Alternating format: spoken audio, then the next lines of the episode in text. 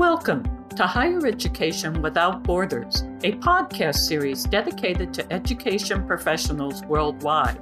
This series is hosted by Dr. Senthil Nathan and Dean Hoke, managing partners in Edu Alliance. Each episode is a conversation with thought leaders that will enlighten and provide some new thoughts on critical issues facing higher education. We hope you enjoy today's podcast.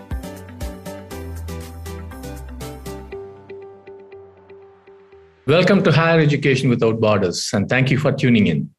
I am Dr. Senthil Nathan in Abu Dhabi in the United Arab Emirates, and with me is my co-host, Dean Hoke in Bloomington, Indiana. Dean, will introduce our guest for the day. I certainly will, and it's really my honor. Somebody that I have known for a few years since returning to the United States, and joining us today is Dr. Gil Latz, who is the Vice Provost for Global Strategies and International Affairs for The Ohio State University, now that you have the trademark. And this includes as President of Ohio State University Global Gateway Network. That's part of your responsibilities. You also oversee the offices in Shanghai and in Mumbai and in Sao Paulo. That's quite a bit of geography. Gil holds a BA from Occidental College, majoring in religious studies and English literature. He earned his master's and PhD in geography from the University of Chicago. He also was a graduate research student at the University of Tokyo. And by the way, he was also a Fulbright scholar at the University of Florence. Welcome to the show, Gil. How are you doing? I'm fine, thank you. It's really nice to be here with both of you. Thank you. Senthil, why don't you lead off? Gil, tell us a little bit about yourself. How did you choose to pursue this career, and what in your background, in your education and experience that helped you to succeed in this current career? For example, if you can even explain a typical week at OSU for you, that will be interesting. Well, let me start with a typical week and then in order go to the career path and how the two fit together, because I think the audience is very interested in this series of presentations about how different universities are pursuing this question of global engagement in our rapidly developing world of interconnections. At Ohio State, we have a significant global reach in three different parts of the world. So I'm focused on a daily basis or a weekly basis on opportunities that we have to integrate questions about global engagement into the curriculum, into our partnerships, into our supportive research by faculty. And there are a whole range of scholarships and planning committees and planning exercises that go along with those. So for example, in the realm of education, we restructured our Fulbright program over the last few years, and we're very proud of the fact that we ranked in the top 5 for Fulbright Student and Scholar Awards in 21, 22. We have 3 federally funded area study centers, one focusing on East Asia, one Latin America, and one focusing on Slavic Eastern Europe. And those bring faculty together to do creative interdisciplinary research to solve challenging issues around the world. In the area of university partnerships, they can be outside the United States or local. I'll talk about this a little bit later in our interview here. But generally speaking, we're trying to demonstrate how the university, by entering into partnerships, learns from our partners as well as contributes to problem solving that we define together mutually. And then there's this question finally of reputation. We attract a number of international students. They come here because of the high quality of the education. At the same time, how can we effectively support international students? And we have ideas about that, but I think bringing international students into a discussion through a formal committee where we learn from them about what their challenges are as visitors to the United States and the goals that they have for their future professional growth. So those are some examples of things that I'm working on every day. And then briefly, my career path is unusual. It's reflected, I think, by the fact that I started out in the humanities, and then I moved into the social sciences in my graduate work. I've always been very interested in how universities engage with communities or with other universities on research questions that have an applied focus. The Global Gate Residency that you referred to is a great example of this. It's a way for me to help our faculty understand and contribute to understanding at the university about three different parts of the world.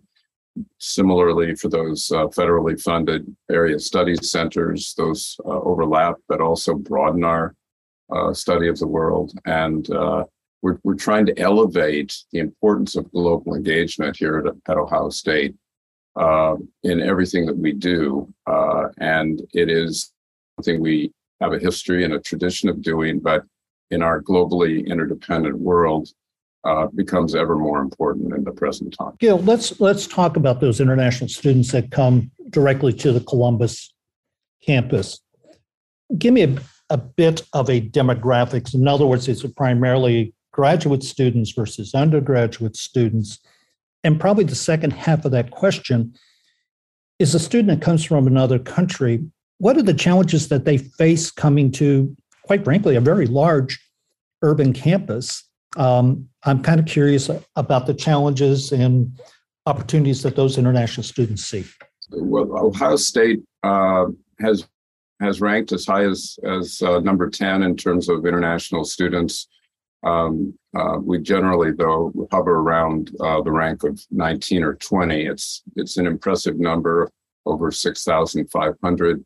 And in the Big Ten, is the Big Ten Academic Alliance that we're part of here in the middle western part of the country, are very similar to our peers in terms of numbers. The economic impact of these students and their families when they come through annual reporting done by the Institute for International Education and other organizations.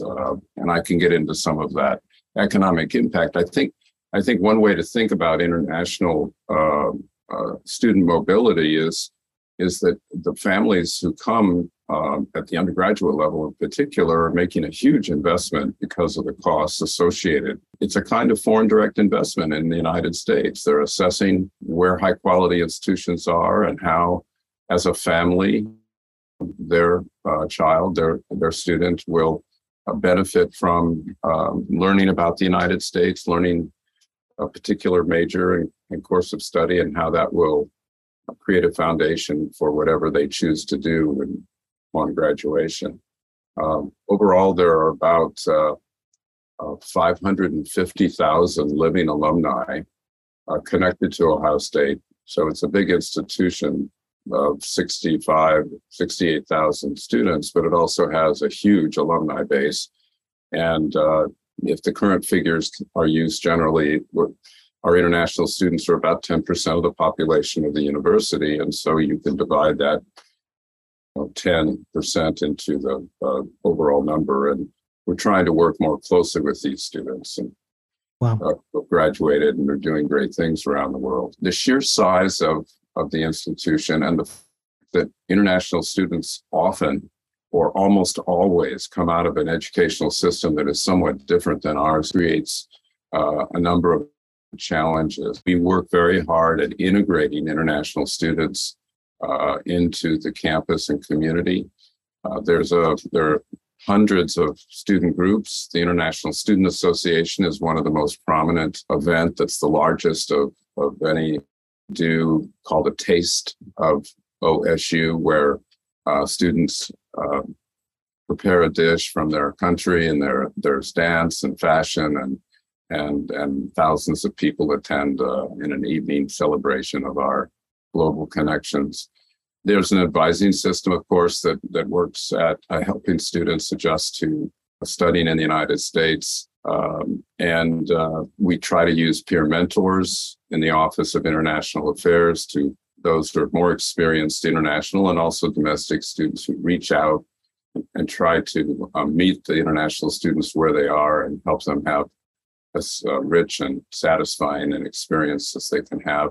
And I think here in Columbus, it's a medium-sized U.S. city. It's 14th largest in the country, so it has all of the attributes of a very large city, but the city is welcoming, friendly, and I think it's a comfortable place for students to come, maybe a little bit less overwhelming than New York or Los Angeles, for example. Yeah, I think that's a very good point. It does have that Midwestern size to it as opposed to a little bit of the coastal sort of thing.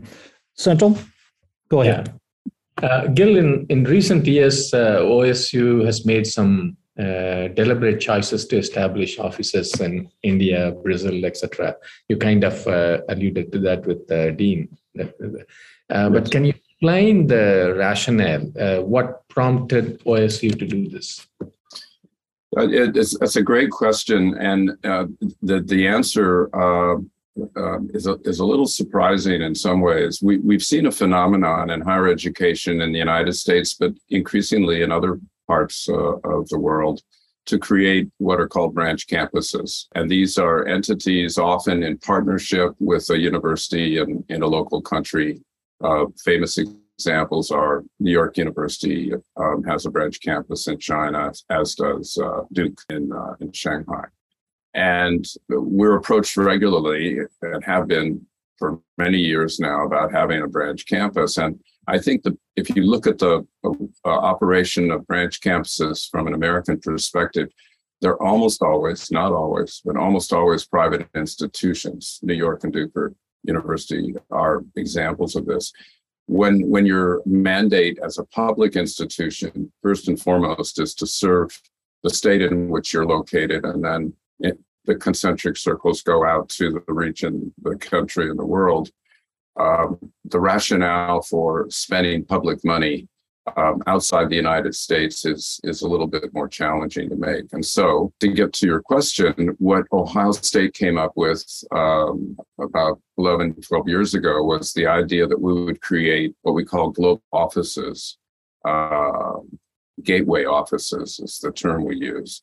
Mm-hmm. And these are very small offices with a local staff of 3, 4, or 5 people. We started with China and Shanghai, and then the second was established in Mumbai, India, and then the third more recently was established in Sao Paulo, Brazil. And so I think it's the concept first that we tried to create an identity for ourselves by investing in particularly important parts of the world and demonstrating to our partners there that we are committed to understanding local circumstances, and we're committed to working together with our partners to pursue mutually defined projects. Why the particular places? Well, I think they were decided before I arrived here in my current appointment. I've been here since 2019. We see that OSU has established lots of agreements around the world. But can you talk about some of the effective ones? Because it's as we deal in universities, we sign MOUs agreements all the time, but some work, some don't. Can you talk about some of the ones that do work? Yeah, there's an image that is created by what you say. You know, you think of a file cabinet. I know that sounds old-fashioned these days, but you know what I mean. It's a good visual. These file cabinets get filled with these MOUs, pieces of paper, and they're recorded. We did this, but what's the outcome? And the outcome is really related to a few, of many of these MOUs. And the key to an effective memorandum of understanding is to have a champion on both sides. And to have expectations for how the relationship identifies projects and then executes over time. Very exciting when they happen. They can happen in the research dimension, and they can happen in working with non-governmental organizations, and they can happen with the private sector. And so I pulled out a few examples. They happen to focus on Japan. Have agreements all over the world, and Japan is not largest in number, but in quality, there are a couple of three fascinating examples. One is Tsukuba in Japan, Tsukuba University. It's also a city name. And so a lot of government agencies are located there where research is conducted. The university is there. There's intentional synergy in their activities. We consider Tsukuba to be one of our comprehensive strategic partnerships. It takes the champion idea and it extends it across more than one college. So we have the College of Engineering involved with Tsukuba. We have the Arts and Sciences College involved in our partnership with Tsukuba. And we have our Education and Human Ecology College involved with Tsukuba. And each of them are pursuing projects related to either research or graduate-student interaction going both ways. Some examples I mentioned in conversation with you recently about, I was just in France, in Grenoble, at a conference at the University of Grenoble. That conference was organized by Tsukuba. It leads a consortium of German, French, Chinese, Indian, and U.S. universities to look at various strategic questions. One of them that we're part of, one of the questions that we work with them on that goes across these three colleges is digitization of science. Big data, how do you organize the ways that it's accessible and it allows for new research questions to be asked. So Tsukuba stands out as an example. Another is Waseda. So Tsukuba is a national university. Waseda is a private university, also very highly ranked. And we are involved with Waseda in a number of different ways. We've tried to identify areas of common interest. One of the things that Waseda is doing right now is thinking deeply about how it can create more opportunities for more of its students to have study abroad experiences that not only give them exposure to the world, create leadership potential. Very intentional program on their part. Well, how do they create a reputation to attract students who want to pursue international work, study, and then how do you pay for it? How do you raise money from sources that may not be the typical ones, the government, for example, or from tuition revenues, to create access to send larger numbers of students abroad? And we have some fundraising approaches that we're considering, and they have some, and we're exchanging ideas along those lines. And Waseda finally is the most internationally integrated university in Japan by a whole number of measures, and in many ways more internationally integrated than Ohio State. So we can learn from them in that regard. And then the last example, we're very proud of the fact that not only does Honda have its largest manufacturing facility in the United States, right outside of Columbus. But there's, over the last 20 years, we've developed a number of collaborative research projects with them. And there has been a steady stream of people from the College of Engineering in particular into the Honda plant, where really innovative things are going on with energy efficient vehicles and autonomous vehicle design. And our Center for Automotive Research is the lead for working with them. And then in turn, Honda's philanthropic generosity has been just tremendous. It's helped create endowed chairs at the university. It's helped create scholarships for students to study engineering. It's helped create internships so that students graduate with a sense of how automotive plant works and how to be a contributor to that. So that's really the best example I can think of where you're pointing to we're pointing to the fact that there are local dimensions of global activity. Yeah, I can see also there's champion for Japan at OSU. yes, you're getting some of that. I thought I could have picked a lot of examples. I want to emphasize, right. But I wanted to pull this one in. And Not to take anything away from the tremendous achievements of many countries, India and China being examples, but I think these days we tend to forget that Japan remains the third largest economy in the world and the first non-Western economy to become modern and industrialized and a great nation in that sense. So we've got some examples right here in the Middle West. Yeah. Dean? I think you've talked a little bit about this already, and this the whole concept of internationalization. But in fact, Ohio State has an international strategic plan, if I remember right. You co-chair it? Are you a co-chair of them, the program? Can you briefly discuss the plan and OSU's goals from that strategic plan? Because, I mean, that sounds like quite a task that you've taken on, but also it seems like Ohio State's put quite a priority on this. So thank you for saying that. It's an important question, and it's not unique to Ohio State. I think that there's been a general trend across the country for large institutions to create, first of all, a unified Office of International Affairs where there's participation of many of the activities related to partnerships, study abroad, recruiting international students, supporting international students, and research centers, as I mentioned earlier. In Ohio State's case, we have our own approach, and I came 3 years ago, and my first assignment was to take the university through an international strategic planning process, and out of it came 5 goals.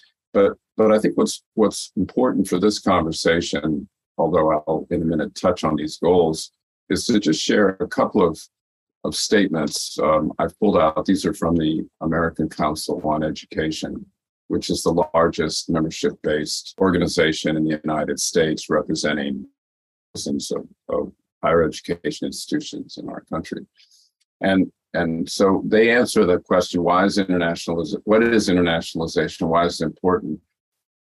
And their answer is, in order for our country to have a truly world-class higher education system, colleges and universities must be globally engaged and prepare students to be citizens of a multicultural community, both at home and in a globalized world.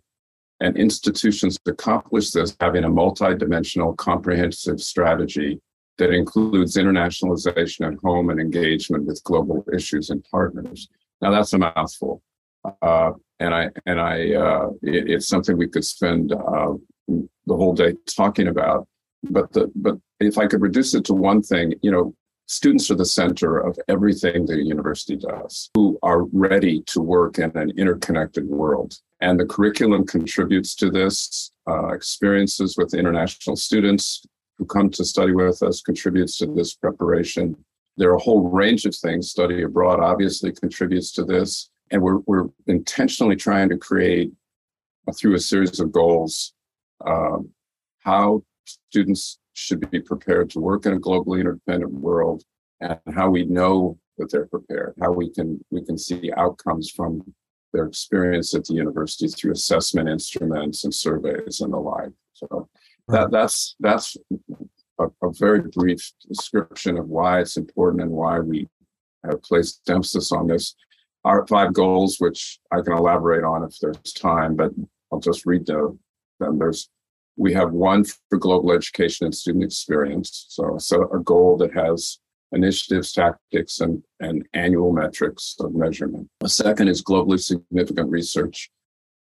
We've talked about that already, and we're trying to increase the amount of research that we do internationally. And so much of the research today is international. Because the problems that research addresses. A third goal has to do with international partnerships and collaborations. We've talked quite a bit about that today, and we have a partnership unit within the Office of International Affairs that is in charge with that responsibility. A fourth goal is global reputation and outreach. I talked about this earlier in terms of what attracts international students, but we're in a very competitive world with other countries, not only other universities. And when you think of Ohio State, do you think of the trademark "the"? Do you think of the football team? Do you think of what our international graduates are doing around the world. We have to consciously create, not allow our reputation to evolve by chance. And then last but not least, global operations is a goal. How do we reduce friction within the university that gets in the way of any international activity? And global operations, by the way, can extend to advocacy. How do we work with our government relations team to make sure that the interests of international researchers and international students are reflected in Washington, D.C. as Congress considers legislation or funding various projects that relate to America's competitiveness in a global economy. Gil, I, as an international student myself, in the 80s, and my kids in the, more recently in the US, we have always been fascinated by lots of our American classmates when we studied, not really being exposed to the world outside of US. Yeah. And so thinking of study abroad programs for your domestic students, what are some innovative ways OSU promotes this? And I'm sure from your own experience, as well as the experience of some of the interesting students, American students that you may have come across, can you tell us a little bit more specifically how this helps American students study abroad program? Yeah. Well, I'll start with a statistic. There's research now that goes back 10 years that shows that students who participate in study abroad graduate in a timely fashion. If we think of study at 4 years for the degree or 6 years, more of the students in study abroad complete their degrees in 4 years. So that there's something about, obviously, study abroad that acts as a catalyst when the program they're in doesn't delay time to degree, but can actually increase time to degree. And I think some of that, I can explain what I think that catalyst is, but there's evidence that something happens to students as they broaden their view of the world and come back to the campus and continue to go through the process of receiving a degree to degree. In my experience and in the programs here, one of the keys to effective study abroad is self-reflection. And in other words, you aren't simply having an experience, as profound as that can be, when you thrust yourself into a setting where you don't necessarily speak the language, and where all things that you thought were universal aren't, right? And you have to adjust. It's not your world. You're a visitor in another world. And what we want to do is grab that discomfort or curiosity and have students think about it and write about it. We start that reflection process before they leave in pre-departure orientation. We encourage the syllabus that a professor develops to have reflective exercises, not only of a personal nature, but related to the literature, because there's a literature out there of travel and how it affects people and has for centuries. And then when they come back, in the ideal framework that I'm sketching, the student starts to pull together the three stages: pre-departure, experience, and then re-entry, and asks, what have I learned? How am I different? What difference does it make that I had this experience?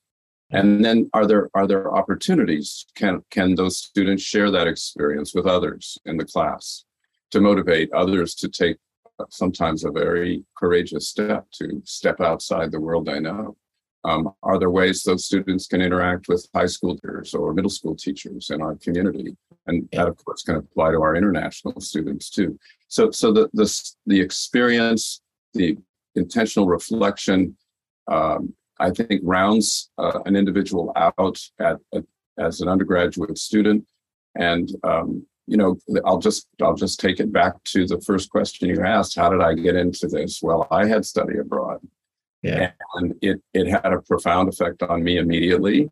And then it planted some seeds that didn't go until later in my life when I decided to go to graduate school and then to become a member of of a university faculty.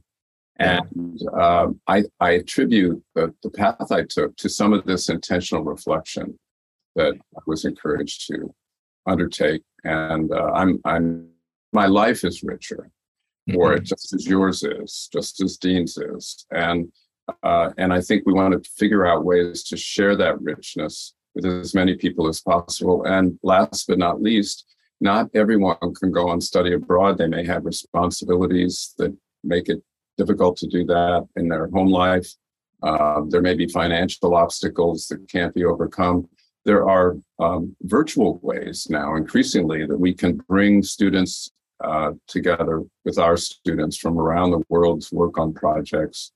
I wouldn't say that it's the same experience, and we're increasingly doing more of these virtual programs for students as well. This is our last question. And I'm going to go a bit off the beaten path here a little bit. Okay. You two both have actually did study abroad and things. My first time, actually, I was 59 years old before I actually went somewhere else. And one of the things that, and being a native of South Vienna, Ohio, which is, about 30 miles from Ohio State, I never thought I'd really get a chance to do that. But one of the things that fascinated me is when I ran across faculty and administration in other countries. And I would kind of, in casual chit chat, ask them where they went. Mm-hmm. I was surprised how many had gone to Midwest universities such as Ohio State, Indiana, Purdue, et cetera, et cetera. Right. I think the second part of it that fascinated me was the intense loyalty and pride that they had. Where I'd like to go with this is that many international universities outside the United States rarely tap into that form of internationalism in terms of their graduates who had other things. Have you found that important in the Ohio State experience in terms of having those alumni? I'd kind of like to hear a little bit about that. Well, if I go on too long on this fascinating question, just, I'll give you the big wave. I really think that's not only fascinating, but it's so important for us to pull into this conversation, whether it's me or others you're interviewing.